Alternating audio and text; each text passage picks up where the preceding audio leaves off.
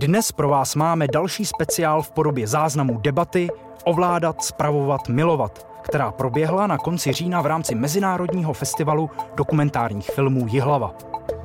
Soustředila se na to, jak může věda pomoci proměnit náš vztah k přírodě. Na vědu jsme spoléhali, ale nedokázala nás přesvědčit k včasnému jednání vůči hrozbě klimatické krize. Co dál? Nad tím se budou zamýšlet německý biolog Andreas Weber, ekolog Jan Roleček, režisérka a etnozooložka Hanna Nováková a výzkumník Tomáš Daněk. Jane, vy sa vo svojich výskumoch zaoberáte rastlinami a ich spoločenstvami? Uh, prichádzate s nimi často do styku, ho, robíte hodne v teréne uh, a zároveň vlastne v tých výskumoch, akožto pri prírodovedec používate vedecké koncepty, modely, teórie, cez ktoré túto empirickú skúsenosť uchopujete. Keď sa ako vedec pozriete na nejaké rastlinné spoločenstvo, venovali ste sa v poslednej dobe staredoeurópskym stepiam, takže povedzme nejakú step. Čo vidíte? Čo tam vidíte? Ako rozumiete tomu rastlinnému spoločenstvu akožto vedec? Takže jak já vidím přírodu, jak vidím vegetaci, ta rostlinná společenstva, která studujeme.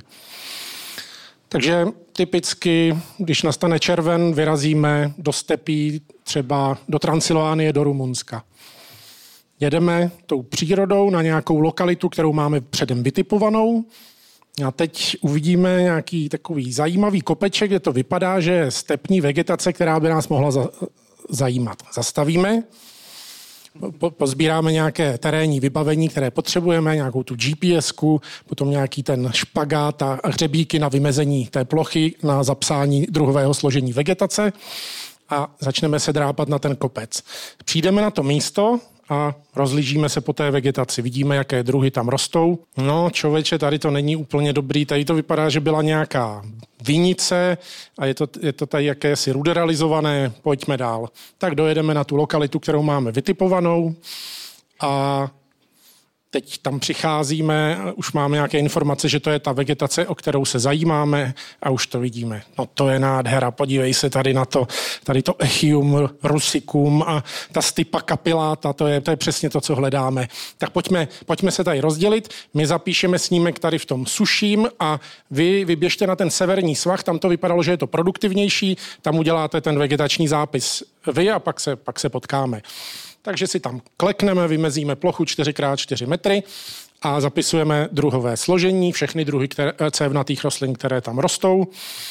Odhadneme jejich, jejich početnost, odebereme vzorek půdy, na půd, třeba na, na půdní chemismus, a změříme geografické souřadnice, pak se sejdeme s kolegy, vyhodnotíme to, jestli jsme už dostatečně podchytili tu proměnlivost vegetace na daném místě a buď ještě pokračujeme v práci, anebo jedeme dál. Večer se sejdeme u večeře, dáme si pivko, dvě deci a tak hodnotíme. Dneska to bylo zajímavé, jak se tam měnilo to druhové složení podal toho gradientu vlhkosti a teď na, na tom východním okraji lokality, jak tam bylo najednou víc živin. To, to, to už jsme něco podobného viděli na západní Ukrajině, že? Jo, jo, jo. Takže e, možná by to teď chtělo ještě pár lokalit v, tomhle regionu, a, aby jsme podchytili, e, zda je to obecnější pattern, nějaký pravi, nějaká pravidelnost, anebo jestli je to specifické pro tuhle tu lokalitu. Takže jaké způsoby vztahování se k té vegetaci tady vidíte e, na, na té naší práci? Jednak e, takový ten bezprostřední lidský. Já jsem přírodovědec, mě příroda baví, zajímá, líbí se mi. Takže eh, když se pohybuju v tom terénu, tak eh, rozhodně eh, se uplatňuje tenhle ten bezprostřední aspekt vztahování se.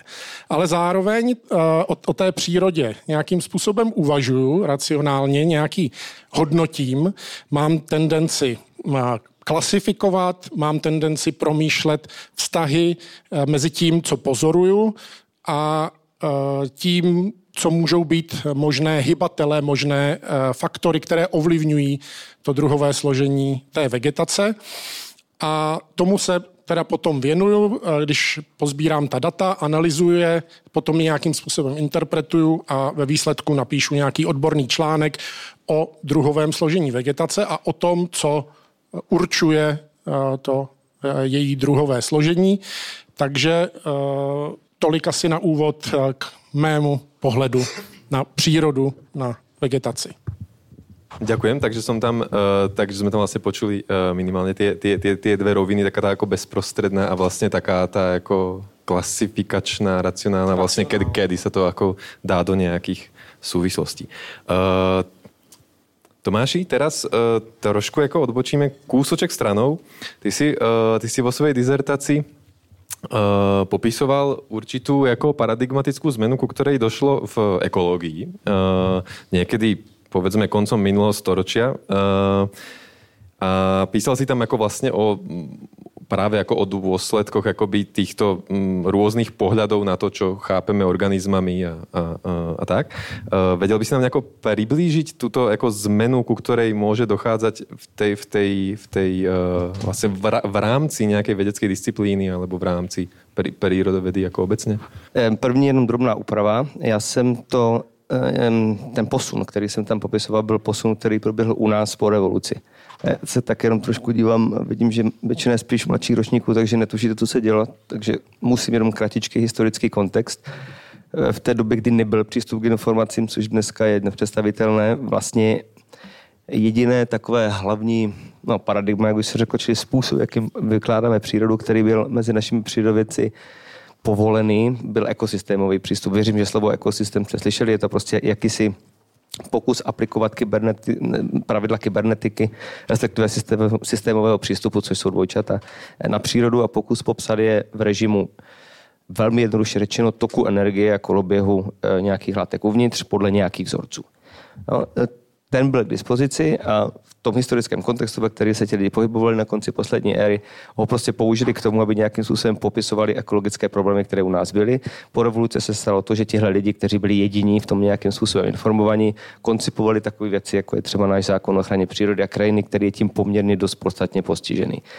Jenže v té době jsem taky vrazili v těch zlatých devadesátkách, pro mě zlatých rozhodně, sem vrazili všechny ty poznatky, které se děly v té vědě za posledních 40 let. Takže to bylo sice eh, to byly naše, naše malé šedesátky, ale tuhle, tenhle ekosystémový pohled na přírodu to stálo to, že mnohé předpoklady a hodnoty, které byly doznačné hodnoty, myslím tím ochrany přírody, které byly opřené o tu ekosystémovou teorii, se začaly dost podstatně kývat a škácet eh, vlastně pod, pod vlivem evolučního způsobu myšlení, což v překladu, když, řek, když to ukážu na jednom jediném příkladu, už tady máme teda Honzu Rolečka, eh, tak na příkladu vegetace, takový ten klasický ochranářský, staroochranářský, jak někteří škaredě říkají, přístup k přírodě by byl, máme tady jakousi krajinu našeho domova, ve které jsou typické naše druhy, které, pro které jsou naše stanoviště přirozené a ty potom klasifikujeme podle toho, jestli jsou chráněné, ohrožené a tak.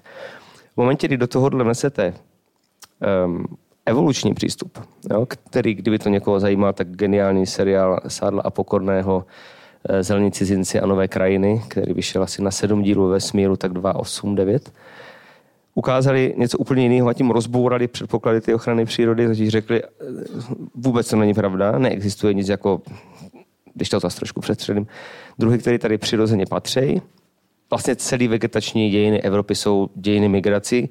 Prostě furt přicházejí nové druhy, eh, ty úspěšnější, nazveme je agresivnější, obsadí nějaký pole, pak se ustaví nějaká rovnováha, takže když se na to podíváme v delším časovém a prostorovém rámci, tak vlastně najednou vidíme jakousi tekutou mozaiku neustále se proměňující přírody. Což úplně jako nefituje s tou představou krajiny našeho domova, toho hajmátu a tak, což byly jakési jedny z konstitutivních prvků ochrany přírody, řekněme v jejich začátcích v polovině přeměnulého století. Ehm, to, to, proč jsem se tím zabýval, bylo, byl prostě důvod, že spousta vnitřních motivů, které máme pro ochranu přírody a které my opíráme o aktuální vědecké poznatky, a tenkrát lidi opírali právě o tu ekosystémovou teorii a z toho vedoucí různé souvislosti najednou padly. Najednou jako vlastně nevadí, že tu nějaký druhy nejsou. To není tím, že zlej člověk to celý splenil, ale protože je tady nějaká populační dynamika. No, ekosystémová teorie není úplně dobrý přístup, protože je to systémová, tedy kybernetická metafora, takže je příliš strojová a vlastně nereflektuje dost dobře um, takový ty jako evoluční dynamický děje, které v té přírodě reálně jsou. Jo? A když se nám takhle změní paradigma, a, a ochranáři jsou de facto paradigmaticky závisí na tom, co se stane v biologii. Oni jsou dost často ti sami lidi, ale, ale eh, ne, ne, ne úplně zejména u bílých biologů, a to by byla jiná písnička. Takže v momentě, kdy se změní takovýhle paradigma v ochraně přírody, změní se vám to sami, eh, odrazí se nějak do toho, co budeme považovat za potřebné dělat, eh, pardon, když se vám změní paradigma v biologii, najednou se změní potřeby toho, co je třeba dělat v ochraně přírody. A to se může obrátit úplně na ruby. Jednou jsme tam nějaký druhy chtěli a držíme je tam a pak najednou přijde to, že už je tam nechcem, eh, protože, nebo ne, že je tam nechcem, ale že je tam nepotřebujeme podporovat. Příklad, porevoluční přístup by mohl být eh, takzvaný bezzásahový management. Hurá, konečně přestaneme tu přírodu otravovat, teď tam může růst, co chce. A záhy přijdeme na to, že to, co tam roste, tam roste díky tomu, že do toho už 2000 let zasahujeme. A úplně se změní to, co jsme chtěli. První jsme to opotli drátem, teď tam jedem, eh, teď tam jedem buldozerem. Nepřeháním.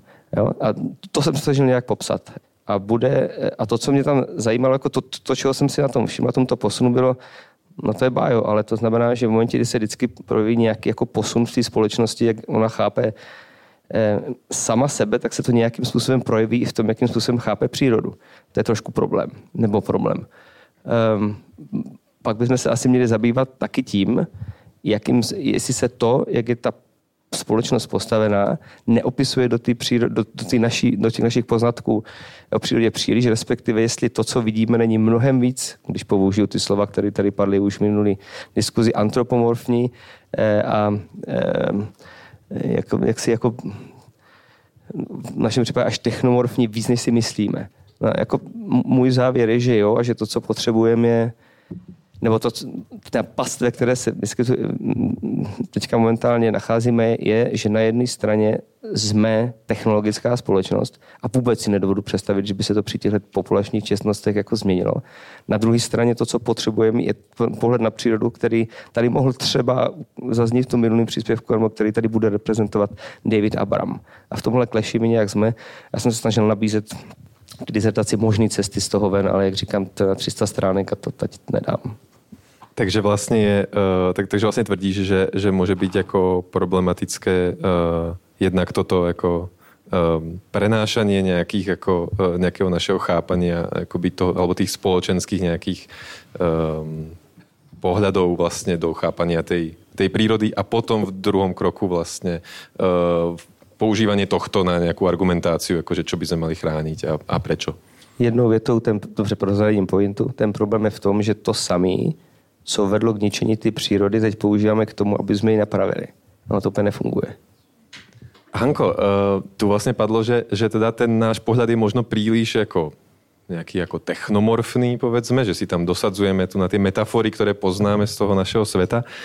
Uh, vy, uh, ty si sa počas doktorátu vlastně venovala téme vnímania zvierat jednak v naší spoločnosti a druhá u nějakých jako v Indii. Uh, um, Vedela by si nám popísať, protože předpokládám, že nějaký, jako, uh, nějaký kmeň žijící uh, nějakým jako um, sub, subsistenčným spôsobom jako nie, niekde v Indii, tak, uh, tak bude mať asi trochu iný ten náhľad na ten svet. Vedela by si nám popísať, s akým iným chápaním zvierat teda v tvojom prípade si sa stretla uh, iným, než na jaké jsme my, my zvyknutí? Kludně na nějakom konkrétnom příklade.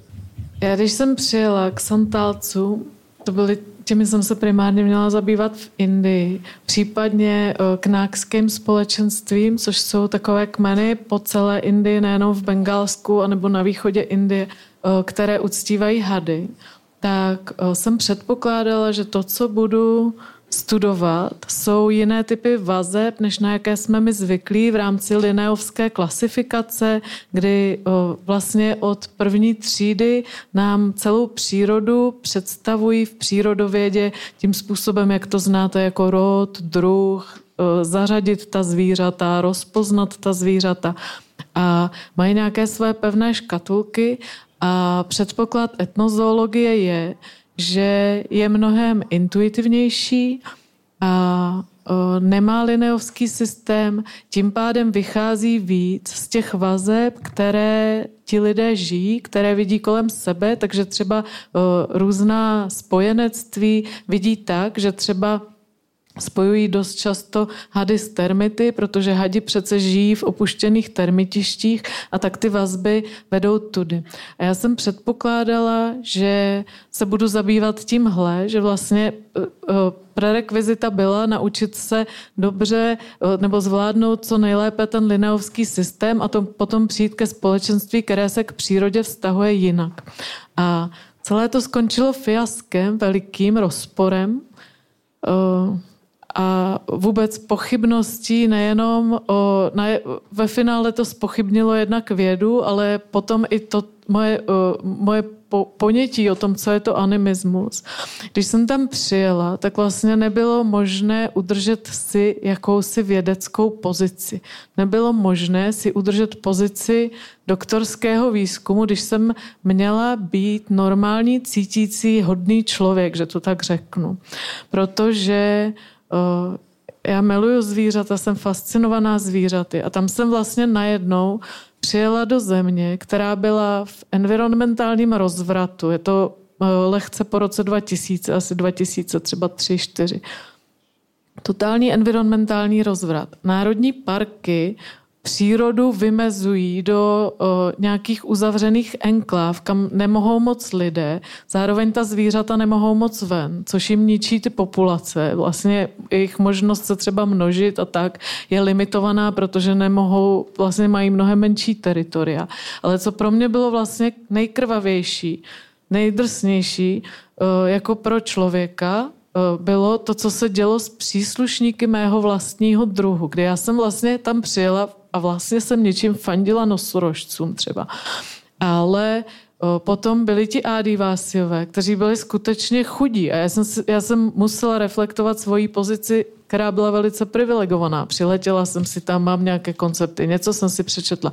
A ti lidé vlastně třeba o, narušovali ty hranice těch národních parků, narušovali ty buffer zones, chodili si tam pro dříví, byli velice skorumpovaní pytláky, pro, kteří za veliké peníze vykupují ta zvířata a ti animisté měli velkou znalost přírody, vždycky měli, je to podobně jako naši myslivci, z jejich řad se vlastně rekrutuje maximum pytláků, protože to jsou kromě biologů, zoologů, ale něčím víc, ti myslivci prostě chodí do toho terénu, oni, vám, oni vědí, kde, točit, kde zastřelit losa. Teďko točím losy, odbočím malinko a točím s biologem, který je náš největší losolog v České republice, sleduje 50 let a on v Čechách v životě žádného losa neviděl, což přiznává. A točím s myslivcem, kterému se zjevují ti losy. On je potkává pořád a vlastně tu nadpřirozenou složku, to, že ten los za ním přichází, on uznal jako myslivec, nestřílí je vůbec, úplně změnil jako paradigma jejich rodiny.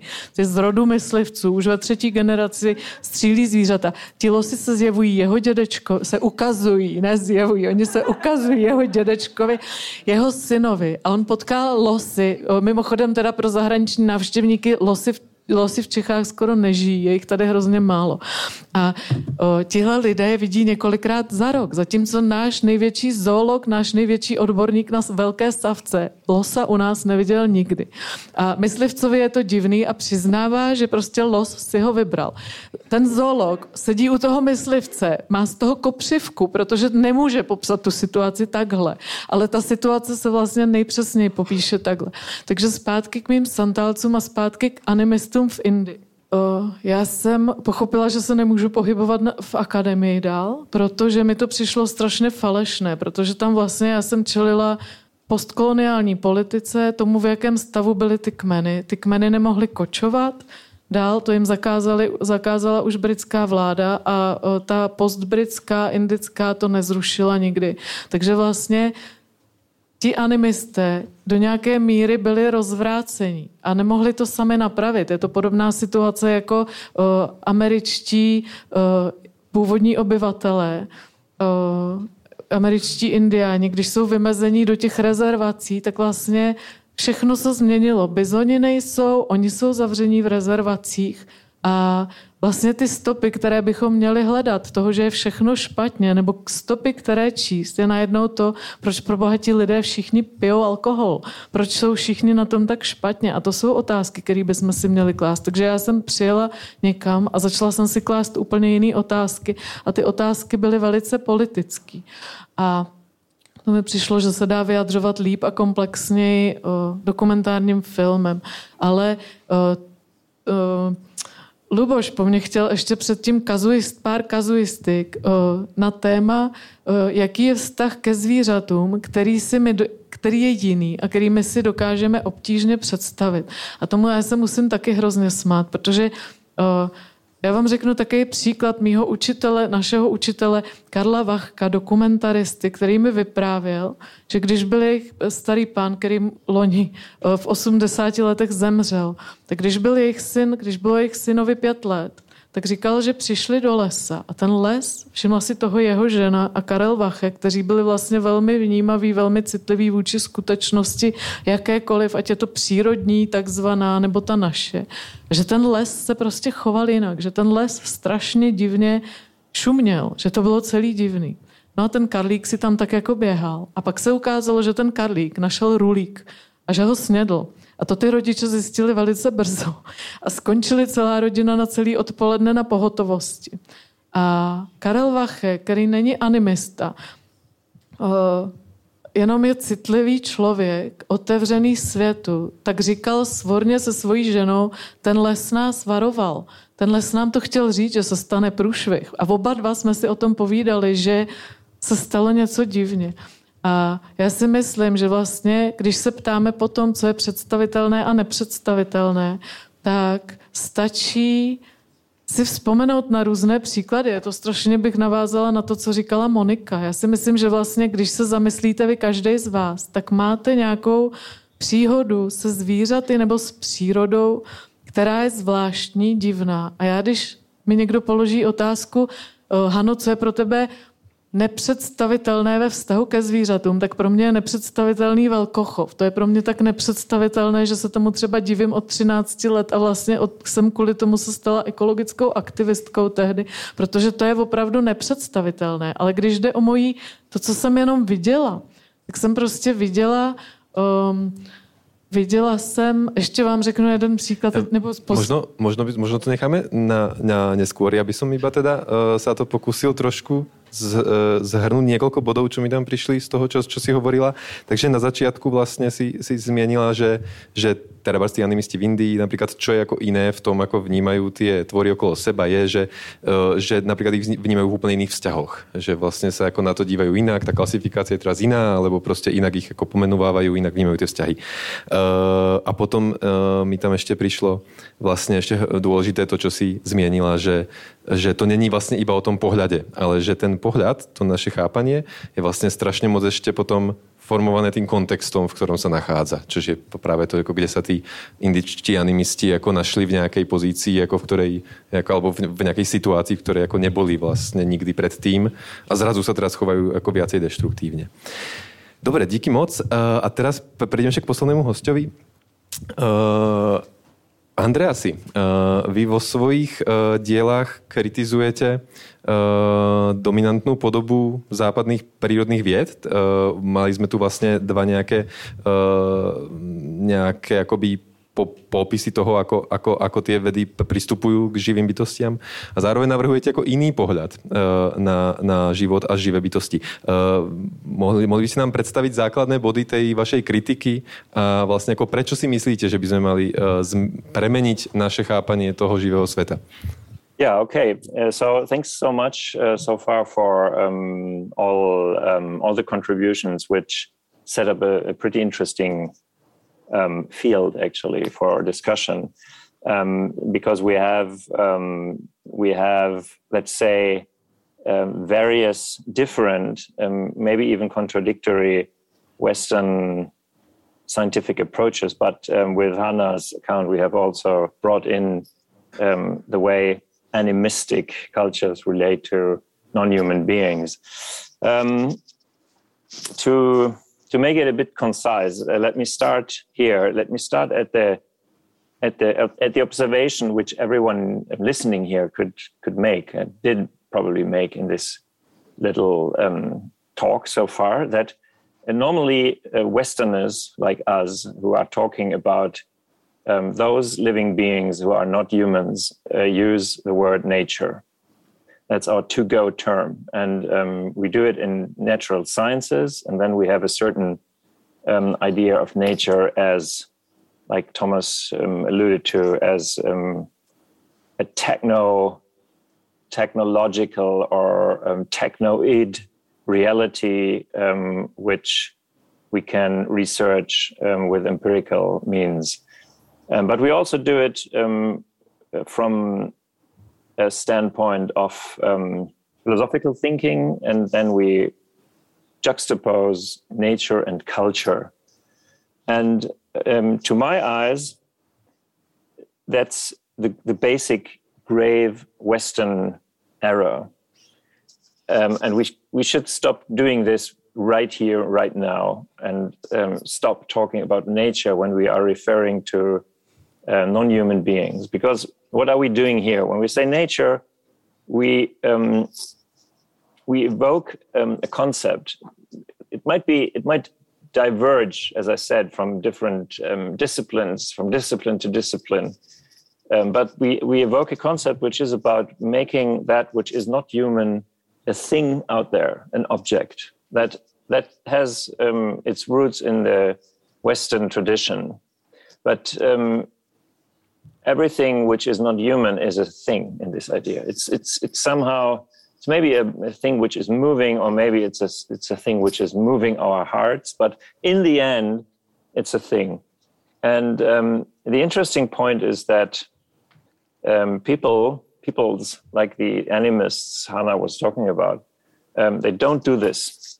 So the the separation into nature and culture is a Western cultural artifact animistic people, indigenous people, um, subsistence um, dwellers don't do this. And humanity hasn't done this for the, the biggest part of their existence, for 99% of their, even more of their the history of humans. We haven't done this. And um, only Westerners do this. That's very, very interesting. The only Westerners um, have run um, the living earth into the crisis we are currently in the, the insect die out or, or the, the, climate heating or whatever you can you can add to this.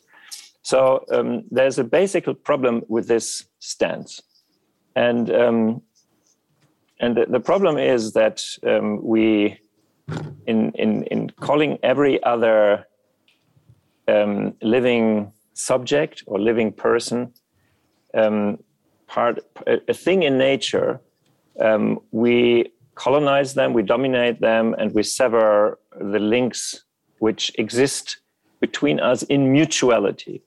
And these links exist on an emotional level, on an experiential level. They, they exist, but they also exist, as you know, and as I'm sure my, my colleagues, my, my biologist colleagues here would, would absolutely agree to, these links exist on a, um, on a physiological, per- performative level. So, for example, by by breathing, we uh, establish a link to the plants. And we breathe in what they feed us and they we breathe out our body which feeds them. So that's a, a profound link. And um, it's a material link and it's also something which um, happens um, to our experience of this world which is basically an experience of a world which is profoundly shared.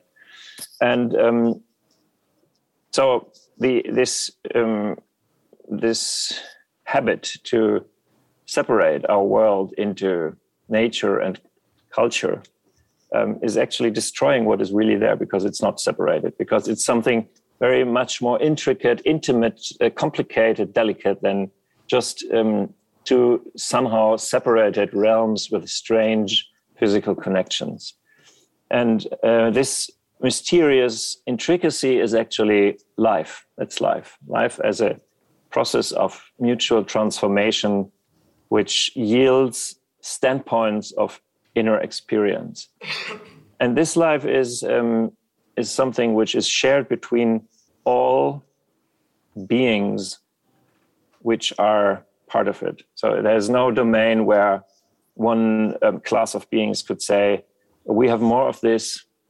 And there's no um, le- legitimation why one class of beings could say, because we have more of this and this and this, we have the right to decide who is going to live and who is going to die.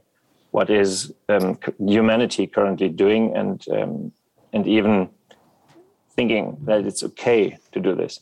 So that's um, for a start um, a sort of um, condensed part of my position, and yeah, then let's have some discussion about this. Uh, díky moc, Andreasi. Um, tak tu vlastně zaznělo niekoľko hneď ako kritických, uh, kritických poznámok uh, ohľadom rozdeľovania sveta na prírodu a kultúru a možno ešte, ešte, ešte um, kľúčovejšie mi tam prišlo vlastne poukázanie na to, že, že sme zvyknutí chápať živé bytosti ako veci. Čo by ste na toto povedali? Máte, máte taký pocit?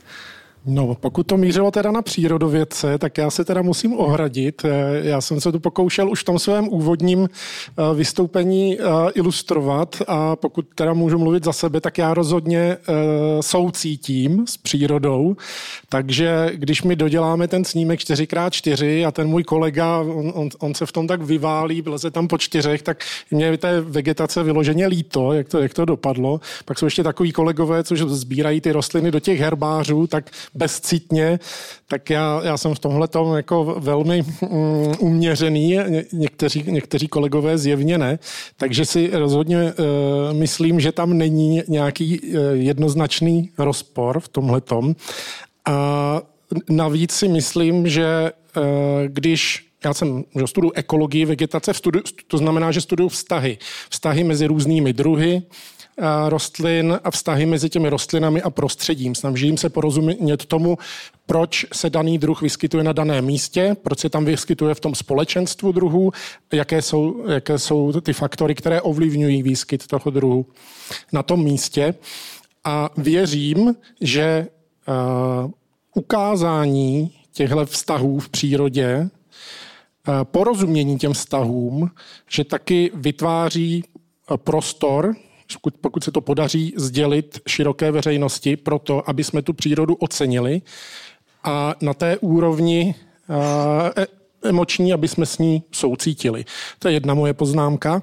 Druhá věc k tomu, co říkala Hanka, já taky vidím problém v tom, že jak se dnes eh, ve školách vyučuje biologie a věřím, že kdyby to nebyl jenom ten přehled druhů, a už takové učebnice existují v dnešní době, kdyby to bylo pojaté víc ekologicky, v to, teď myslím ve, ve smyslu ekologie jako na, e, nauky o vztazích, takže by to právě podpořilo to, o čem jsem tady mluvil a nakonec to může vést k tomu většímu soucítění s tou přírodou, že pochopíme ty, lépe ty vztahy mezi těmi jednotlivostmi, mezi těmi druhy, mezi těmi entitami, které tu přírodu tvoří. Takže to, to, to je jedna jako z možných cest, eh, jak vést, eh, řekněme, nějakou ekologickou výchovu a věřím, že už se tímhle směrem posunujeme. A třetí věc, na kterou bych chtěl reagovat, co tady říkal Tomáš, teda, že se tak trochu zroutil ten eh, teoretický pod, mm, podklad té ochrany přírody v 90. letech. S tím souhlasím s tou jeho analýzou, ale e, zároveň já se úplně nedomnívám, že ochrana přírody musí být postavená na nějakých vlastně vědeckých principech. Přeci jenom ochrana přírody, to je, ta je normativní, to je o tom, co chceme, zatímco ta věda se snaží popsat to, co je e, v té přírodě a nakonec, i když, i když se tohle stalo a i když Sádlo s Pokorným napsali nějaké články, tak ta ochrana přírody pořád funguje a funguje na dvou hlavních principech. Eh, které nejsou tak všeobjímající jako ta ekosystémová ekologie, ale rozhodně jsou v dnešní ekologii a ochraně přírody uznávané. A sice je to ochrana biodiverzity, ochrana druhů, eh, prostě proto, že ty druhy uznáváme, že mají nějakou hodnotu a proto nechceme, aby vyhynuli, tak jim věnujeme tu pozornost. A ten druhý princip je ochrana nějakých procesů. Ochrana přírodních procesů, to je to, že teda oplotíme třeba ten les a nikoho tam nepustíme, ať si tam příroda dělá co chce. A myslím, že tohle docela dobře může eh, fungovat bez toho, že by to bylo teda eh, v, eh, za, uzavřené v nějakém teoretickém vědeckém rámci. Honza, můžu na tebe zareagovat? Já si myslím, že třeba problém národních parků není primárně, že jsou uzavřené v nějakém teoretickém rámci, ale že jsou zcela fyzicky uzavřené. A že vlastně na národních parcích je úplně uh, křiklavě vidět nějaký základní rozpor uh, mezi nějaký základní rozpor mezi tím, jak my sami sebe vnímáme a jako kulturu a že my jsme ta kultura a jsme ti, kteří dělají ta pravidla o ten svět. A děláme i ta pravidla, podle kterých třeba určité enklávy přírody chráníme před sebou samými a chráníme je fyzicky. Takže v Národním parku Šumava, což je náš nejvě, největší národní park, a nejpůvod, je, je tam nejpůvodnější vegetace, nejrozlehlejší, prostě spoustu nej, tak my je chráníme jednak musí, potřebuješ velkou škálu aktivistů, aby je chránili před politiky. Potom je chráníme před lidmi, přes, před turisty, protože jsou tam zóny, kam lidé vůbec nesmí. A Jednou Václav Bělohradský, český filozof, říkal, národní parky jsou úplně špatně. Vlastně jako příčetné je mít jednu vlastně nechrání, nemít rozdíl mezi tím, jestli se chovám slušně k přírodě za svým domem, nebo jestli se chovám slušně k přírodě v Brownfieldu, protože tam zase můžou žít třeba nějací ptáčkové, kteří byli vyhnáni odinut. A nebo jestli, že vlastně zvrácené, chovat se slušně k přírodě jenom v Národním parku, protože to něčím vlastně už ta základní dichotomie je tam nastavená, ale zároveň Václav Bělohradský smutně řekl, ale my ještě nejsme tak daleko, abychom si mohli dovolit zrušit ty ploty těch národních parků. A to si myslím, že je velký průšvih. Hmm. Mongolsku, kam Česká republika reintrodukuje koně Převalského, kde byl vyhubený, tak uh, nám říkal ředitel uh, Národního parku Gobi B, který není animista a to znova prostě ta, já myslím, že je ten pojem strašně užitečný, ale že je to o tom, jak to máme nastavený každý z nás. Eh, ředitel Národního parku Gobi B říkal eh, na otázku, úplně mimo otázka, já jsem se ptala, jestli je v Ulaanbátaru zoologická zahrada, protože bych čekala jako Evropanka, že v hlavním městě, každý hlavní město má přece zoologickou zahradu. A Gambátar na mě koukal a říká, počkat, jak zoologická zahrada? Ne, nemáme zoologickou zahradu. Mongolové, tak mongolské veliký, málo, málo obydlený, eh, takže je to specifická situace, ale říkal, my, potře- my nepotřebujeme zoologickou zahradu. Mongolové mají rádi zvířata. My, když chceme vidět zvířata, tak za nimi jdeme ven. A vlastně je to mnohem příčetnější způsob, jak vidět zvířata, protože tam najednou je to, že musíš jít daleko, vyvinout nějaký úsilí, musíš být stichá, musíš se snažit, musíš od těch zvířatech něco vědět. A to už jsme u té vědy. Musíš vědět, kde máš někoho hledat, aby si ho fakt našel, ale to se můžeš naučit tím, že v té přírodě seš, tak jako myslivec. No, tak jenom tolik. A tak je to vždycky tady v těch debatách.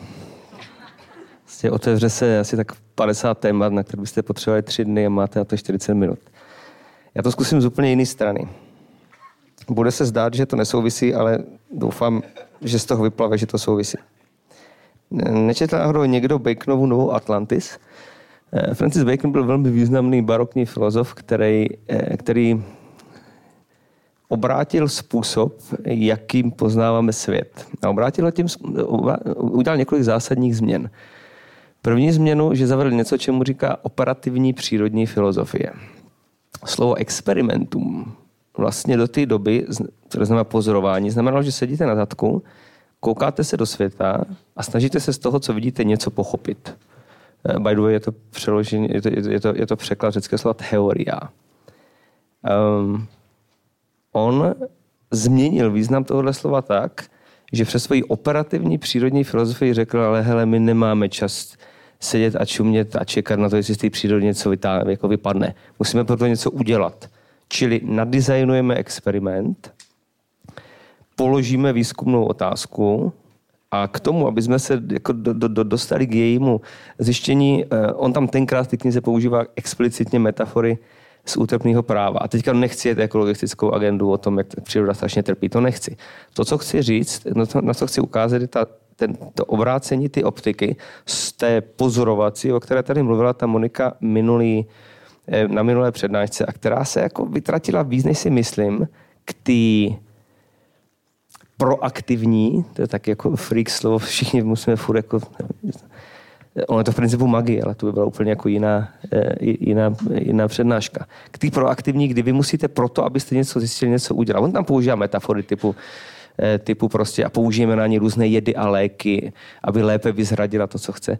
A píše knihu, ve které, v té knize on píše, on vlastně zakládá předobraz anglický eh, vědecké společnosti, protože ta představa je taková, že je taková jako kasta kněží, kteří vyrazí z toho ostrova, který se jmenuje Nová Atlantis, někam na vědeckou expedici, eh, kde je to, co potřebují zjistit. Tam prostě všecko, co potřebuje, jako vydrancuje, čili sežene data, pak se vrátí zpátky a tam má ty laborat, do toho na ten ostrov a tam jsou jako ty, ty laboratoře a, ty, a tam prostě organizovaným způsobem vyšetřuje tu přírodu. Jo. Eh, tady je to ještě poměrně drsný. Mimochodem 100 let za to po, po, poté opravdu vznikla anglická královská společnost. A to, co jsem chtěl, eh, to, co jsem chtěl ukázat, nic osobního. Ehm, eh, je to, že jo, Honza, když přijede a udělá si, vyhlídne si to, co chce, vyměří ten čtverec, tam to sečte, ehm, a tak ten princip je v tom pořád nějakým stejný. To je jedna rovina v tom. Jo? Zavedl se určitý způsob kanonizovaného způsobu experimentování s živou hmotou, který musí proběhnout podle určitého společensky uznávaného rámce a pak to bude pravda. To je jedna věc. Druhá věc, jedním střih, jiná písnička. Um, to, co dovedlo naši společnost tak velkému e, úspěchu, je mimořádná schopnost jako efektivně byrokratizovat naše činnosti. A teď bych potřeboval fakt strašně moc času, ale prostě mi to věřte. Eh, tahle byrokratizace prolezla všude, včetně, včetně vědy. Ten způsob, kdy my myslíme o těch eh, organismech v niancích vlastně kategorii, ať už jakéhokoliv druhu, se do té vědy strašně otiskal. Ono se to trošku proměňuje. Teď už jsme, protože jsme zavedli jakési jako dynamické a systémové prvky eh, a do, do společnosti, tak jako najednou nacházíme i v té přírodě, ale v principu je ten pohled furt úplně stejný. Eh, a ten třetí problém je v, tím, je v tom, jakým způsobem používáme jazyk. Představa, a ta už padla jako dávno, že vlezeme do přírody, tam jsme schopni něco věcně, nestraně popsat, je naprosto lichá. Vždycky se sebou táhnete obrovský balík nějakého kulturního zázemí, ve kterém slova něco znamenají. Ty slova něco popisují typicky v té kultuře. A vy tyhle slova, které v té kultuře používáte pro popis kulturních jevů, následně používáte pro popis té přírody. To určuje v, strašně velké míře, co uvidíte. Jo, Jan Zezavý náš velmi významný eh, evoluční biolog, jednou pěkně řekl, když jdete do přírody a nemáte v hlavě mapu toho, co tam máte vidět, tam nic nevidíte. To je přepal samozřejmě. Ale to, co on, na co on ukazuje, že ten pohled je vždycky kulturně strašným způsobem podmíněný.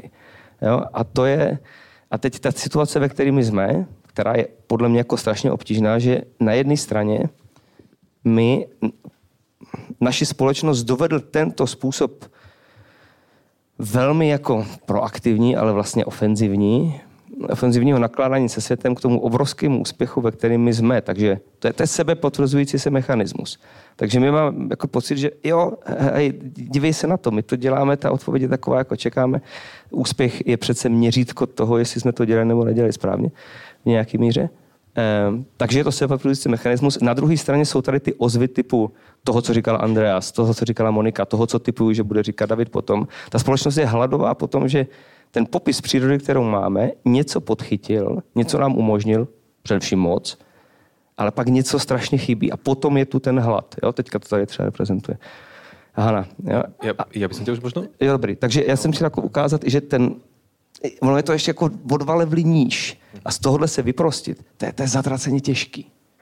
Práve, ja by som sa možno opýtal Andreasa vlastne teďka na uh, práve rea- reakciu na toto. Jako, jak teda jak teda sa jako z tohto všetkého vy, vyprostiť. On síce Tomáš používal, hej, mo, mohli by sme ho chytať za slova, že používal ku, jako kultúrne koncepty aplikujeme na prírodu, ale o to tam možno až, až, až tak nejde, ale ako, ako si myslíte, Andreasi, že sa môžeme teda jako, um, že, že môžeme jako pristupovať inak k tomu svetu. Ne, nejak, ako vo vašich knižkách hovoríte o, o oživení, uh, enlivenment, na miesto osvietenstva, ktorého tu, uh, ktoré tu uh, Tomáš spomínal.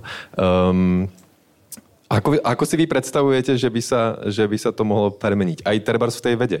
vlastne.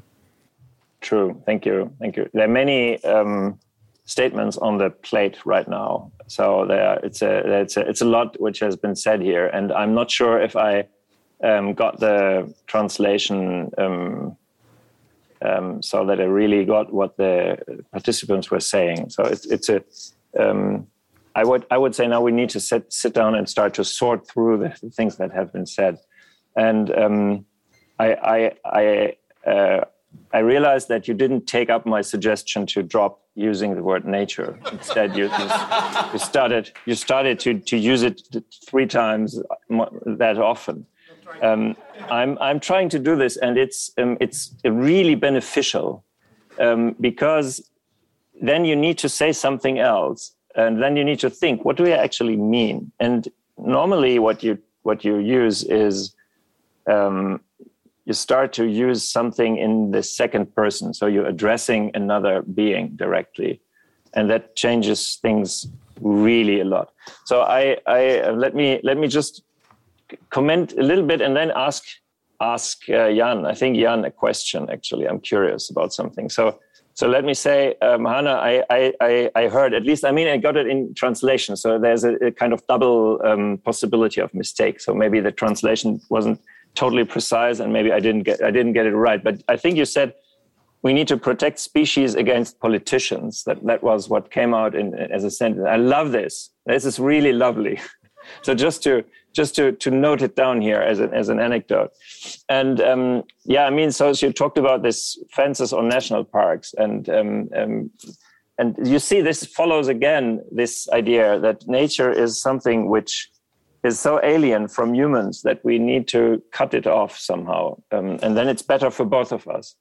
And uh, and then you walk there with your kids. I remember very well when my when my kids were young, and we went to the national parks, and there were these fences, and there were these tracks, and we could only stay on the tracks, and um, and it, nature was something alien and fragile, and somehow tempting to go there, but forbidden. And then there was this national park center with all the video screens.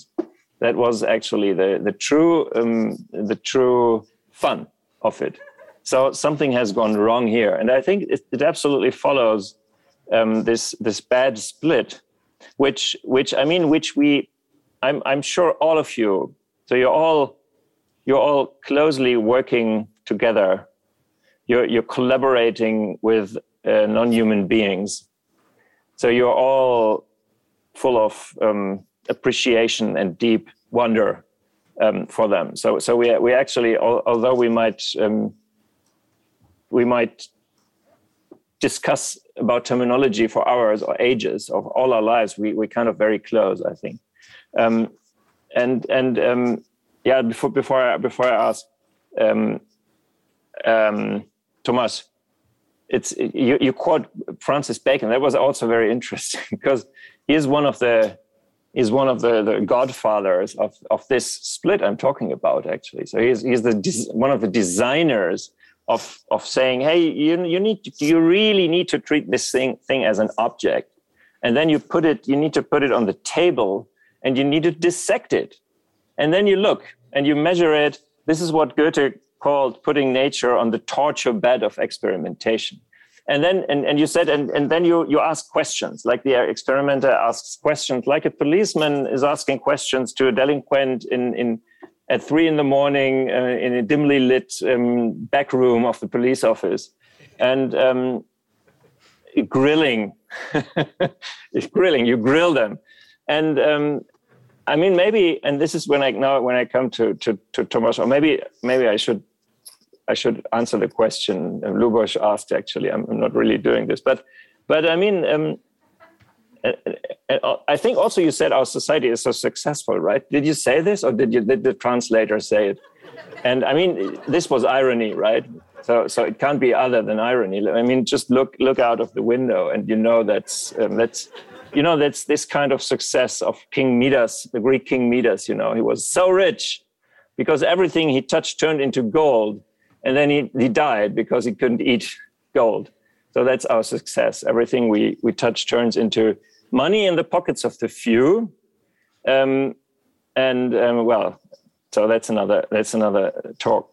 Um, so so I think now I'm I'm I'm quickly getting to the to your question, Lubos. I think that we in in doing this. Um, in doing this separation, in doing this conceptualization, in putting um, living beings on the torture bed of experimentation and turning them into things which we can dissect or whatever, inquire in, in our way, in our one way style.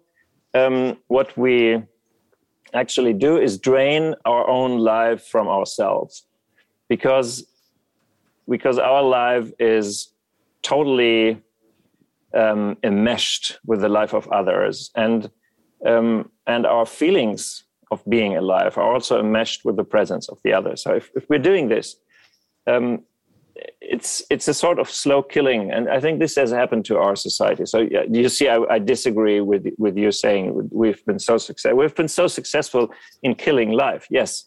And turning it into um, cash value. And i mean after 89 it it became much quicker um, in a sense, and um, other bad thing, things stopped, but other bad, new bad things started um, in your in your place or on on the European um, map, and um, so Lubos brought into this word of an, an, an enlivenment. It's actually enlivenment, um, which I coined in order to um, to to to to supply the the idea of enlightenment some something more. Like enlightenment is that's francis bacon. That's um, we need to use our intellect to um, get rid of old superstitions and become autonomous and um, and free in a way and maybe immortal.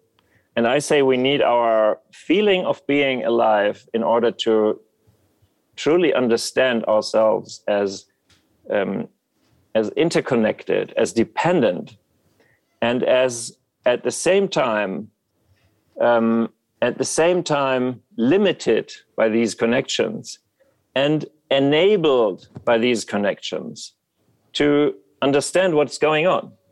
Um, I mean, Thomas, Thomas, you said, um, yeah, well, then there's language, and language is so limiting because it's actually always laying this cultural grid over the world. So it's so what we what we can only do is this is perfectly right. So there's no way out. But on the other hand, there's never a way out if you're if you're a living being because you're always limited by your biological shape, by the ways your receptors work, by uh, the the wavelengths your eyes are able to transform into percepts and whatever. So you're living li- to live means to to to um, change a part of the whole into a limited individuality, which is nonetheless able to perceive um, itself and the whole um, through this um, the meaning of self. And um, so it's a limitation but on the other hand it's an it's an access. It's it's always like this. So life is like everything is a limitation but at the same time it's an access. This is something i really like because that's actually poetry. It's limiting something and through limiting it you access something and um, so it's it's bad, but on the other hand, it's um, powerful, and um, it's enlivening.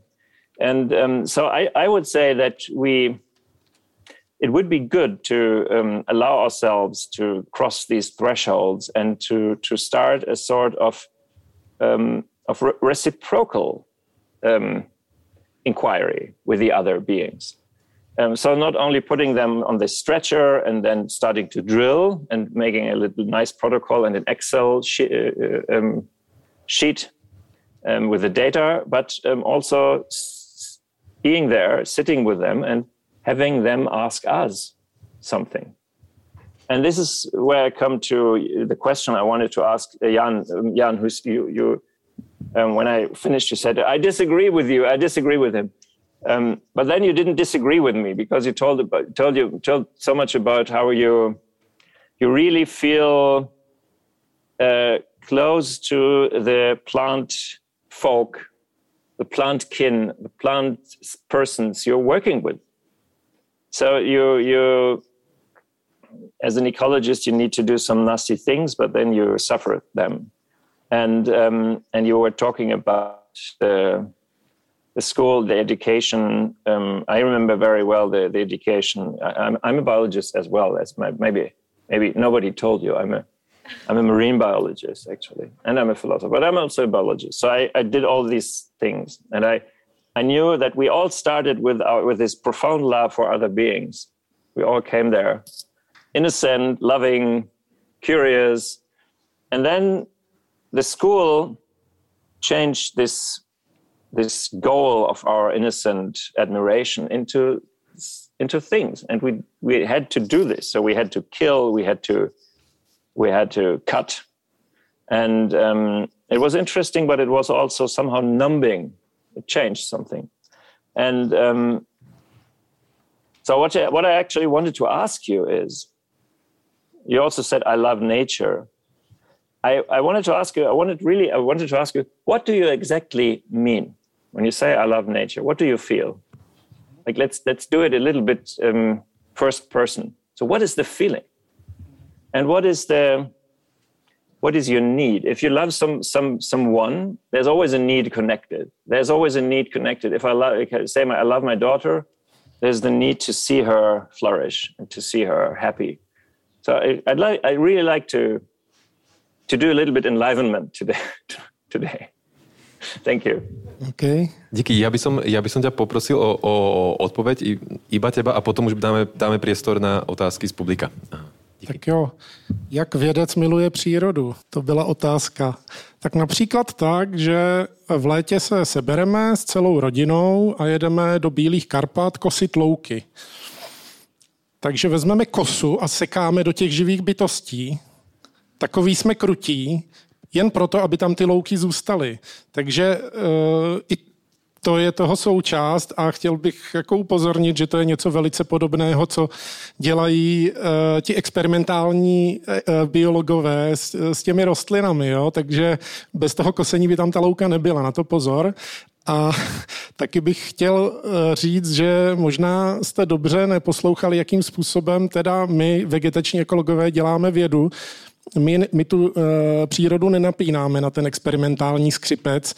My děláme vlastně observační a komparativní vědu. To znamená, my jdeme do přírody, tam se díváme na nějaká petr, na nějaké vzorce pravidelné a pokoušíme se je vysvětlit. To je vlastně induktivní způsob dělání vědy. A to, co tady popsal Tomáš, tak to je vlastně takové to klasické schéma moderní hypoteticko-deduktivní vědy, kdy vycházím od nějaké teorie, od nějaké vědy a pak si nadizajnu nějaký experiment a v tom experimentu testuju, jestli předpověď vyplývající z té teorie je v souladu s tím mým pozorováním, anebo ne. A já, teda ta naše věda takováhle není, ta je induktivní. Super, díky moc za tu reakciu. Ja by som teďka otvoril uh, priestor pre vás, uh, aby ste položili vaše otázky alebo mm, nejaké poznámky. Uh, áno, áno. Tam je ruka před sloupem. Podáte tam mikrofon, prosím, někdo? Jo, já bych měl dotaz na paní Novákovou. Mně se strašně líbil ten příběh o tom, jak ty losy hledají ty toho myslivce. A vy jste měla nakročeno k tomu druhému příběhu. A ten jak si slyšet teďka. Bude to. Když já už jsem mezi tím zapomněla, který to byl, ono je jich strašně moc. Tak nic a teda já bych se možná zeptal jakoby tady diváků. Vy jste i tam říkala takový to, že jste to určitě někdo zažili taky. Takovýhle jakoby zážitky z té přírody, které se nedají úplně jako vysvětlit. Eh, tím, že by to byla náhoda. To vám řeknu snadno. Můžu vám, já vím, oni, oni byli dva. Já bych chtěla dát příklad, který není od nás lidí a přitom je pro mě stejně funkční. Já jsem kdysi náhodou nebo nechtěně dostala pejska čivavu. To vůbec není něco, co bych si sama pořídila. Není to pro mě tak úplně, oni jsou hrozně křehounký, není to tak úplně pes. No a on jak, ne, on jak nebyl, oni konkistádoři si mysleli, že jsou to veverky s dlouhýma drápama, když tam přijeli. Protože to jsou, oni měli doprovázet lidi do zásvětí, je to úplně divná bytustka. On je tak křehký, že ho vůbec nezajímali psy. On úplně odmítal to, že je pes. On to nechtěl, on s tím nesouhlasil. On, to byly ty ostatní psy, pro něj byly takový zlý zrůdy, který, za, který ho pronásledují, jsou celkově moc.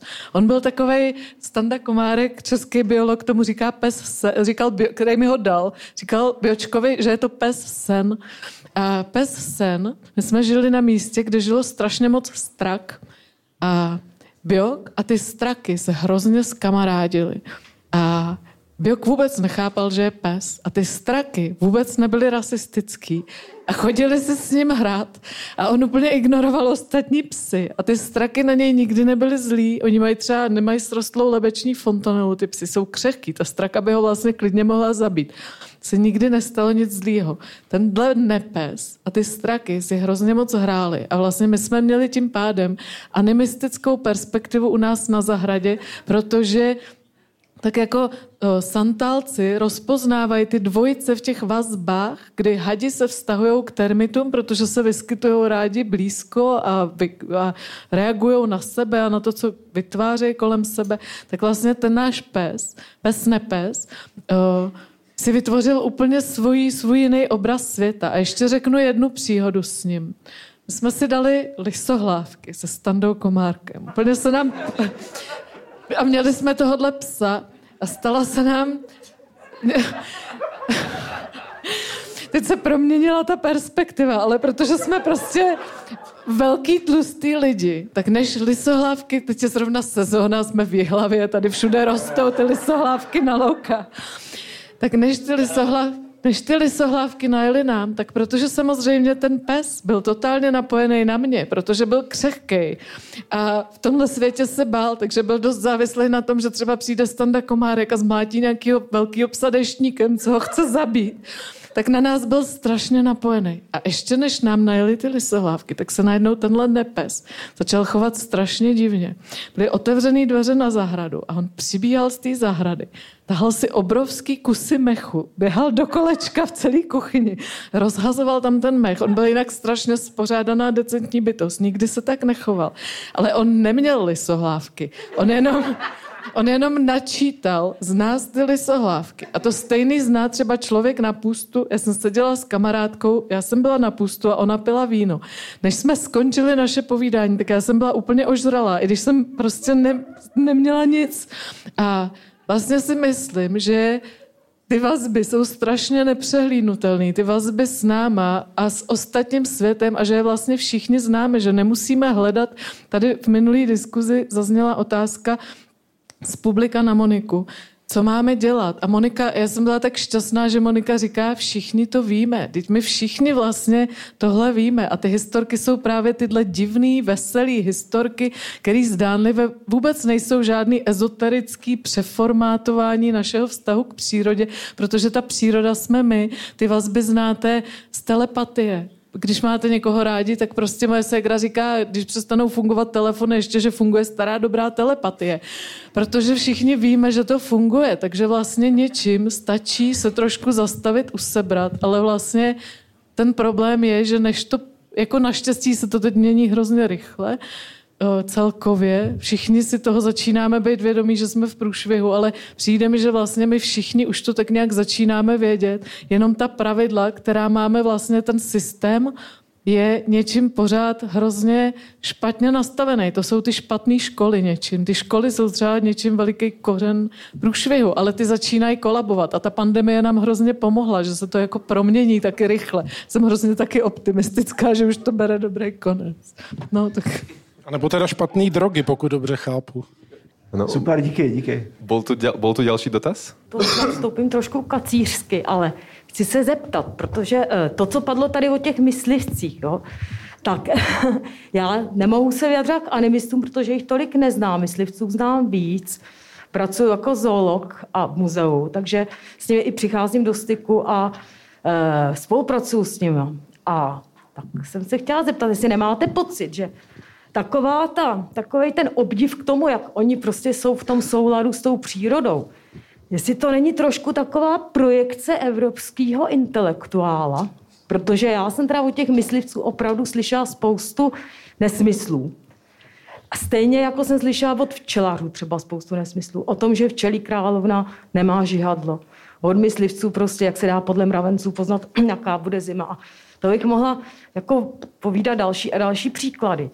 A e, další věc je, že třeba zrovna teda ty, ti myslivci, tak, jak se chovají k té přírodě, tak podle mě to teda není zdaleka ideální. Ať už si vezmeme vztah k velkým šelmám, ať už si vezmeme vztah k trofejím, chovu zvěře, který občas prostě připomíná spíš zemědělství, než, než jako nějakou, nějak, nějaký opatrování. Jo, takže jenom jsem chtěla spíš jako říct takovou poznámku, že asi by se nemělo propadat ne, ne, jako nekritickému obdivu k lidem, kteří takhle empiricky získávají ty zkušenosti z přírody, protože i oni mají svoje limity. Že věda má samozřejmě svoje limity, věda si je uvědomuje a mluví o nich. Zatímco prostě eh, tady tihleti empirici občas si myslím, že o těch limitech zase tak třeba ani nemluví. Tak to spíš byla jenom taková poznámka, že pořád tam v tom právě cítím takovou tu romant, takový ten romantický pohled jako, jak, jak, je, jak je to někde dobrý a my jak jsme oproti ním prostě už to trošku vez na pravou míru, to se hrozně omlouvám. To jsem tak vůbec nemyslela. To bylo v souvislosti s tím, že vlastně animistický společenstva, kmenový společenstva, jak jsou dneska rozvrácený různýma politickýma doktrínama, tak se třeba často se z, z animistů, z kmenů rekrutují pytláci, protože jsou prostě nejubožejší z ubohých. A vlastně ty myslivci, já je vnímám strašlivě kriticky, brutálně. Naše myslivecká lobby, to je hořící peklo. Máme špatný myslivecký zákon, hořící peklo. Prorůstá to vysoký patra politiky, hořící peklo. Uh, zasahuje to patra české televize, takže když o tom chcete natočit kritický pořad, což se mi stalo, tak jste scenzurovaný, protože to prorůstá všude. Je to jak zednáři třeba. Jakože... A tak já vůbec, já je neobdivuju. Já je vůbec neobdivuju, já je strašně kritizuju, ale vlastně a to, co jsem řekla v tom pořadu, bylo, že všichni víme, že většina pytláků se rekrutuje z řad myslivců, protože jsou to ty jediný lidi, kteří mají praktickou znalost. A já jsem to srovnala s tím zoologem tak, že já samozřejmě jsem totálně, když už na něčí straně, tak na straně zoologů víc, protože prostě ne, je to celý komplikovaný téma, asi bych do toho nezabředala, protože zase ono to všechno souvisí zase potom třeba s velkochovama, se zemědělstvím, jak získáváme to maso a tak dále. Ale já, jsem, já vůbec nejsem žádný jako příznivce myslivců, ale oni mají tu praktickou znalost a pro mě je něčím veliký vtipný paradox, že člověk, který si hrozně vážím, ten náš jako losolog, tak on si z toho sám dělá srandu, že prostě nikdy to zvíře nepotká. A myslivec, on byl normální myslivec, myslivec, ale už mu bylo potom divný, že přichází za ním a za jeho rodinou, že se jim objevují ty losy a jsou jediný v České republice, komu se to tak děje.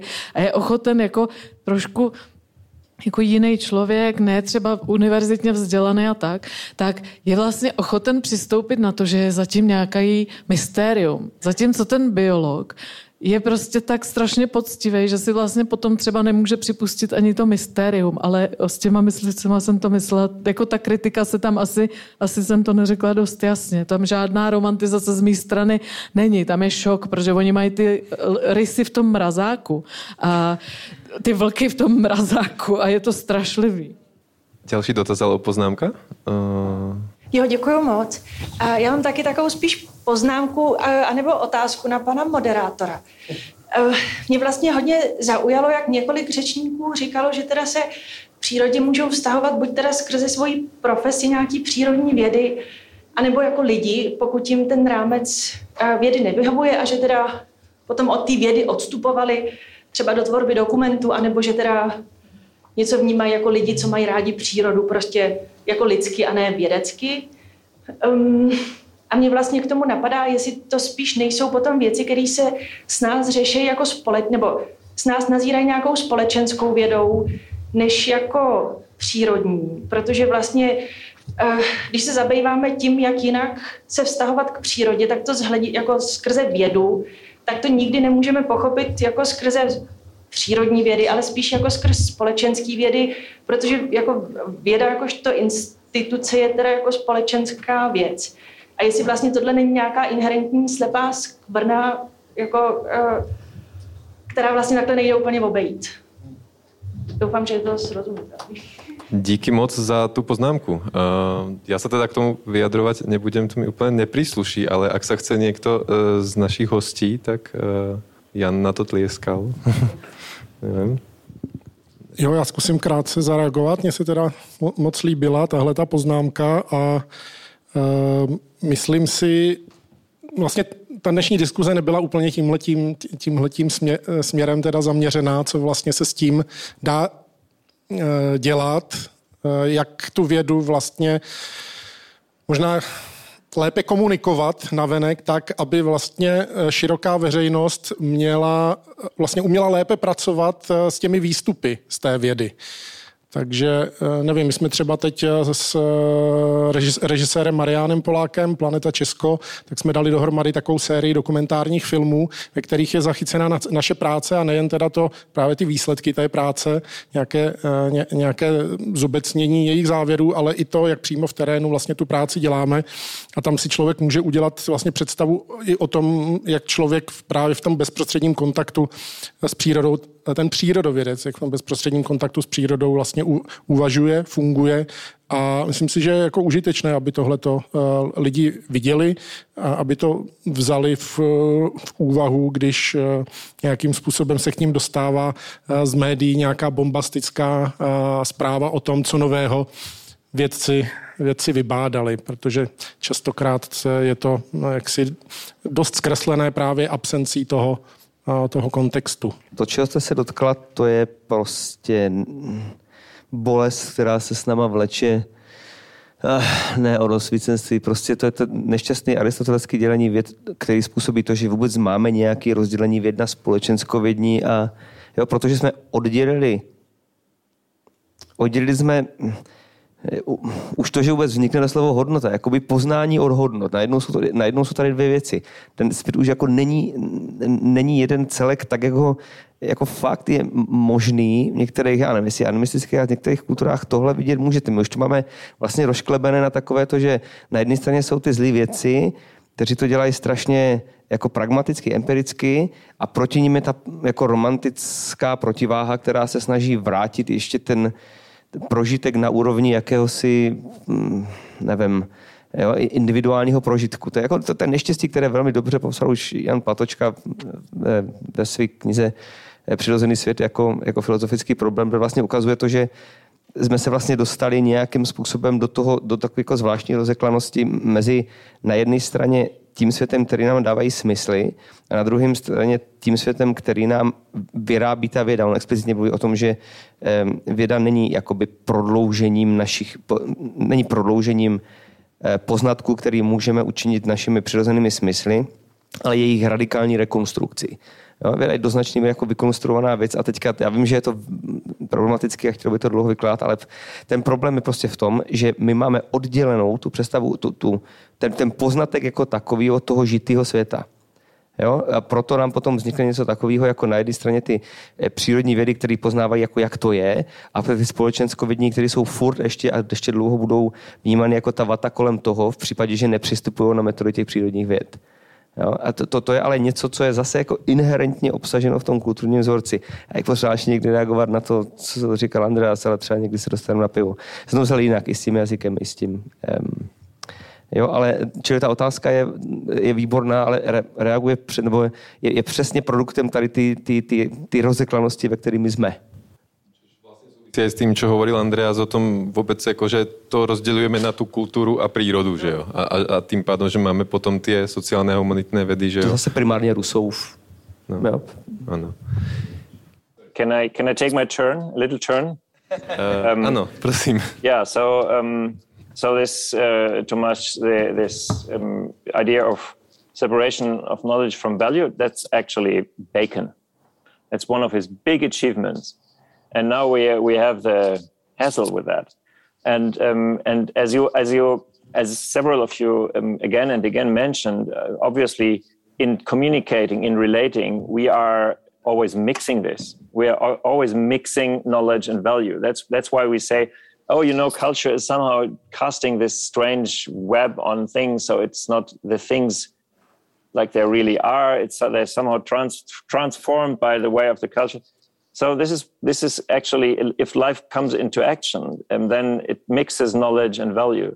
You could even say that um, actually the act, the performance of being alive, of self-constructing yourself in every moment is a mixture of knowledge and value because there's a value. The value is to keep on going, and knowledge is related to how to do this. So that's that's something I'm advocating for for a long time. Is that to, in order to understand life, we need to understand that what life is doing is um, completely compounding knowledge and value. And if we start to separate these, then again, as I said, um, life hops overboard and it's not longer there, and death um, comes in. And um, some, I think somebody in the public said, um, talked about the romantic perception versus science being aware of its own limits. Um, yeah, I mean, in, in this global crisis we're in, I think it's the awareness of their of the own limits of this scientific civilization. I'm I'm not sure about this, but um, as as the word romantic has been um, used several times, um, I mean that's that's why it's so difficult to introduce um, um, or to advocate a thinking or a feeling um, or an action like like I'm doing or like um, I, I, feel Hannah is always also doing, and I'm sure Monica Galliano has also been doing, um, is because um, in in European cultural history this is romantic, and romantic is something um, which is over, and it's also something which is wrong. This is it's something it's perceived as something which is somehow sweetening harsh reality with personal feelings um, so if you if you say to somebody this is romantic, you have already killed him. You have destroyed him. So if you're in a scientific discussion, if you can find this little hook, um, you can you can sink your adversary. So you're a romantic.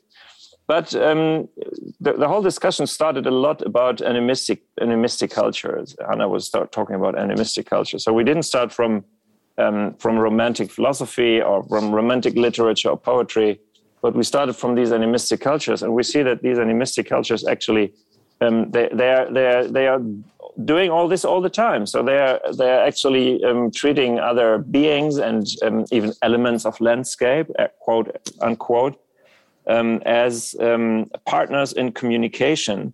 So they are um, they all have a soul. They're all they're all social. They're all social beings. They're all persons. Um, then there are also spirits, which don't have bodies but are souls somehow. And um, so um, I would say that um, we should be very careful in using romantic or romanticism as this sort of um, um, judge, negative judgment. If we look at what the, the, the, historical romantics in Europe actually were after, then it's it was the, the animistic sources of um, of uh, European thought. That's why they went back to the Greeks. That why that's what why um, the German um, uh, poet and philosopher Hölderlin was talking about finding a new myth. So they had a, they had an idea of um, of coming back to the primordial um, communication of humans and non-humans, um, which I would say is um, is realistic. It's realistic because it's what life is actually doing, even if we don't think about it. So it's already being done through our just through our simple presence in flesh and blood, in breath and um, food consumption. Um, yeah, so that's that's part of my work is advocating for um, getting romantic thinking back from this um, junkyard of um, useless concepts into uh, into something into back in, in the middle of our ideas and reevaluating stuff and seeing the connections and seeing how animistic it, animistic it is. Díky moc, Andreasi. Um, on tu bol ešte jeden dotaz, a viac dotazů, ale už sa nám dosť ako uh, krátí čas, tak uh, ja by som to urobil tak, že ak ešte máte dotazy, tak ich prosím skúste sformulovať stručne teraz ako jedna, dve vety. Zozbierame ich všetky a potom uh, poprosím uh, panelistov, aby sa každý vyjadril zase veľmi, veľmi krátko a nejak sa pokusili zodpovedať tie vaše otázky. Takže jednu ruku som videl tu, pán v bielom tričku vedľa kamery. Tak ono je to spíš poznámka, ale asi si vyžádá reakci. eh, k té debatě o těch národních parcích, já jsem jako pocho- nabil pocitu, že se bojíte nějaký jako alibismu, že když si vytvoříme národní parky, tak si řekneme, tak chráníme tu přírodu a jinde ji chránit nemusíme, ale ono to přece takhle praxi nefunguje. A docela mě teda překvapuje, že se proti něm vymezuje i Václav Bělohradský, který, myslím, docela mluví o té imaginaci. A já chápu jako jednu z funkcí těch národních parků právě tu imaginaci, abychom si jako představili, jak by ta, jak by ta příroda, omlouvám se, používám ji v tom tradičním slova smyslu jako nějaký opozit, i když chápu tu problematiku, jak by ta příroda vypadala, kdyby jsme ji opravdu chránili. A myslím si, že lidi, co jako jezdí do národních parků a zasazují se o ně, nejsou ti, kteří by potom o to víc přeci destruovali tu přírodu. Jo, že naopak, když máme jeden den bez aut v roce, tak to taky má sloužit k tomu, abychom si představili, jak by ten náš, to naše město třeba vypadalo, kdyby v něm bylo, nechci říct žádný aut, ale míň aut, a aby to vedlo k nějaký proměně toho města. A, ne, a, ne, a není to přeci tak, že si řekne, máme jeden, jeden den bez aut a proto o to víc budeme jezdit během těch 364 dnů. A myslím si, že to je jako důležitý nástroj prostě imaginace a že, a že naopak to je jakoby vlastně první krok k tomu, abychom tu přírodu pak chránili i jinde. Tak to je jenom tolik k tomu. Díky moc. Ještě tam byla jedna ruka kousek za vami. Mhm. No, já jsem směřovala vlastně podobně dotaz k Národním parku a směřovala jsem teda otázku na Andrease, protože jsem žila rok tedy ve Skotsku a vy jste se vyjadřoval kriticky k těm Národním parkům a právě ve Skotsku mě přišlo jakoby fascinující, že tam ta ochrana přírody probíhala trošku jinak než v Čechách, kde my máme všude ty turistické cesty a nahoře na každý hoře, hoře je hospoda. A tak mě zajímalo, jestli ve Skotsku teda ten model ochrany přírody, kdy máte ta centra, kde máte v přírodu natočenou většinou na obrazovkách, kam jezdí ti návštěvníci auty a zůstanou teda většinou v těch návštěvnických centrech, podívají se na obrázky a pak jdou teda zpátky do města. Jestli v podstatě a vlastně potom, když vy chcete jít do té přírody, tak ač tam nejsou stezky, tak v podstatě můžete jít kamkoliv, ale tam kamkoliv se vydají už jenom ti, kteří tu přírodu skutečně znají a ty přírodní e, e, procesy dokáží respektovat a nějakým způsobem e, tu přírodu asi tak nedevastují jako ta koncentrovaná turistika v České republice. Takže jak se na tohle díváte, na porovnání těch ochranářských systémů, případně jak to dělat teda jinak a účinněji? Super, díky. Já jsem si jistý, či stihneme odpovědět jako plně, ale ještě tam byla jedna ruka za kamerou, ano? Díky.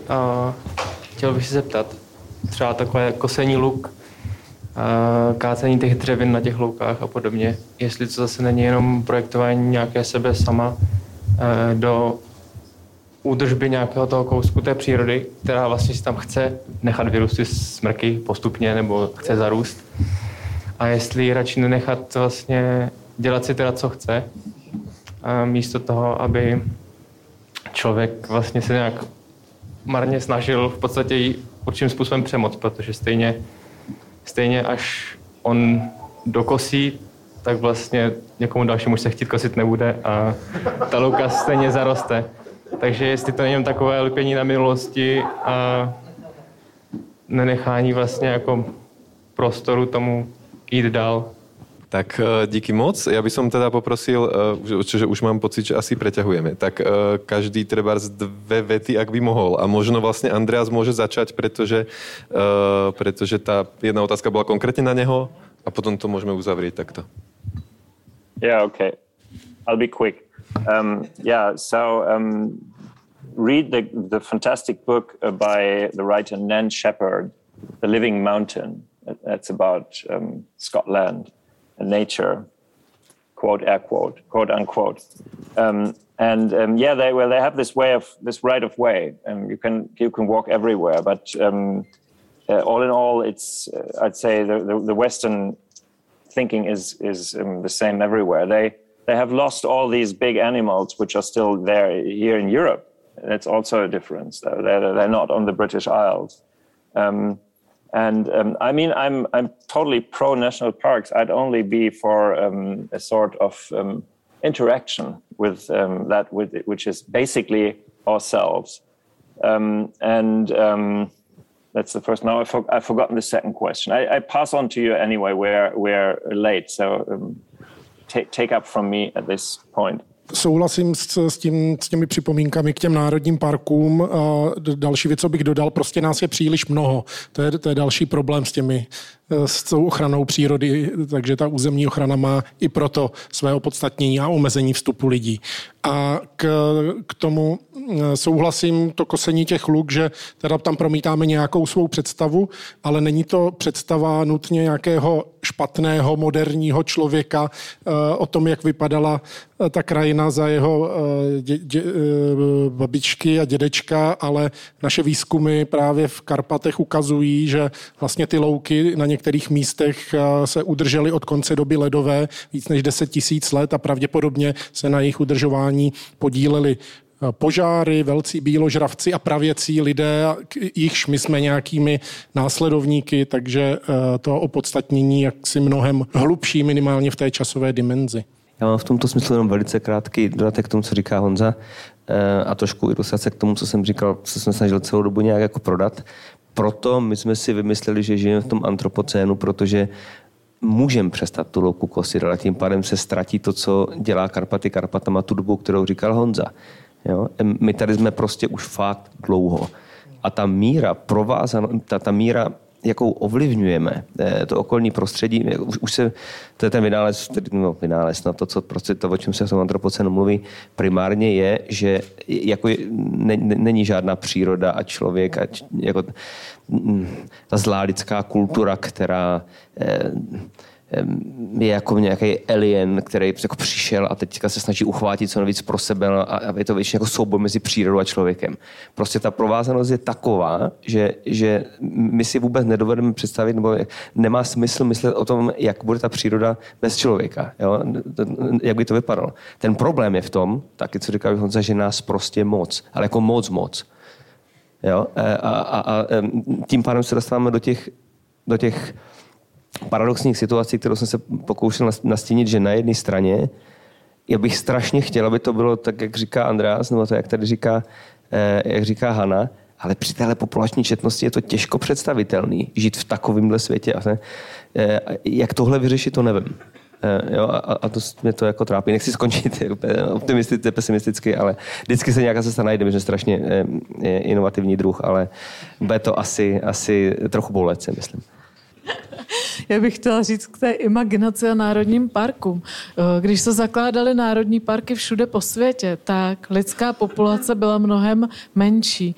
A eh, vlastně mi připadá, že je to trošku eh, rozbuška, provokace, říct, uh, zmiňovat imaginaci v souvislosti s národními parky, protože uh, vlastně já si myslím, že nikdo z nás uh, tady, co, co se bavíme, tak vzhledem k tomu, že máme rádi přírodu, tak by nebyl vlastně proti národním parkům, ale Václav Bělohradský říká, my teď nemůžeme zrušit národní parky, protože společnost ještě není připravená na to, aby chránila přírodu všude, nebo aby chránila, mimo, Andreasi, aby chránila uh, mimolidskou přírodu víc než, aby chránila víc než lidský svět. O, o, aby, ho chránila, o, aby ho chránila všude a nejen v těch národních parcích, ale vlastně my jsme tehdy, kdy lidská populace byla mnohem menší, přišli s tímhle ideotypem národních parků a já si myslím, že je čas na to najít úplně jiný typ imaginace, kde nemusí existovat zoologické zahrady a národní parky k tomu, aby příroda, zvířata, aby víc než mimo lidský svět nebyl vyhlazený co grunt a jediná bytost, která zbyde, je člověk, ale a, o, tě, ještě to je reakce na to, co to byla otázka na Luboše, Jestli společenské vědy jsou, je, je, ta, je to učení, které může změnit to paradigma třeba na rozdíl od těch biologických. Mně připadá zvláštní vlastně nemyslet kor v kontextu filmového festivalu na roli umění, kdy vlastně umění už dneska, výtvarné umění třeba ukazuje, ten, že ten obrat už něčím nastal. Já jsem nedávno si povídala s jedním českým kunzistorikem a kritikem a ten říkal, teď je v galeriích móda klacíky už nejsou v módě. Všude teď jsme viděli v galeriích klacíky, tak klacíky už nejsou v módě, teď jsou v módě pohádky a mytologie. A v těch galeriích to vidíte všude. Za chvíli to uvidíte ve filmu. Film je vždycky trochu zaostalejší proti tomu výtvarnému umění a snad se to prostě začne pomalu propisovat naprosto do všech věd, humanitních, biologických, kdy vlastně třeba nějaký nedávno jiný panel biologové už třeba uznávají, že vivisekce na velkých primátech jsou špatně, když zmíníme něco jiného, než co dělá Honza. A pomalu se to vlastně jako proměňuje, no. Imaginace. Teda ďakujem ešte raz všetkým panelistom a za vašu pozornosť a výborné otázky a pripomienky.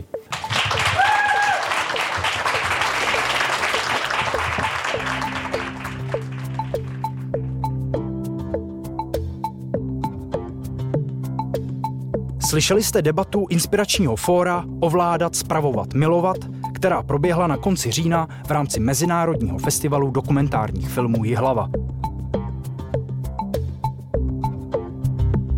Už za týden vám přineseme další epizodu podcastové série Screenshot, tentokrát s kanadským politologem Nickem Cernickem, který se zabývá mnohem lepším světem, než který známe. Je to svět bez práce, tedy skoro. Že je to nesmysl? Ukáže vám, že vůbec ne. Všechny díly najdete na našem webu inspirační fórum.cz lomeno podcasty a můžete nás také odebírat ve všech podcastových aplikacích.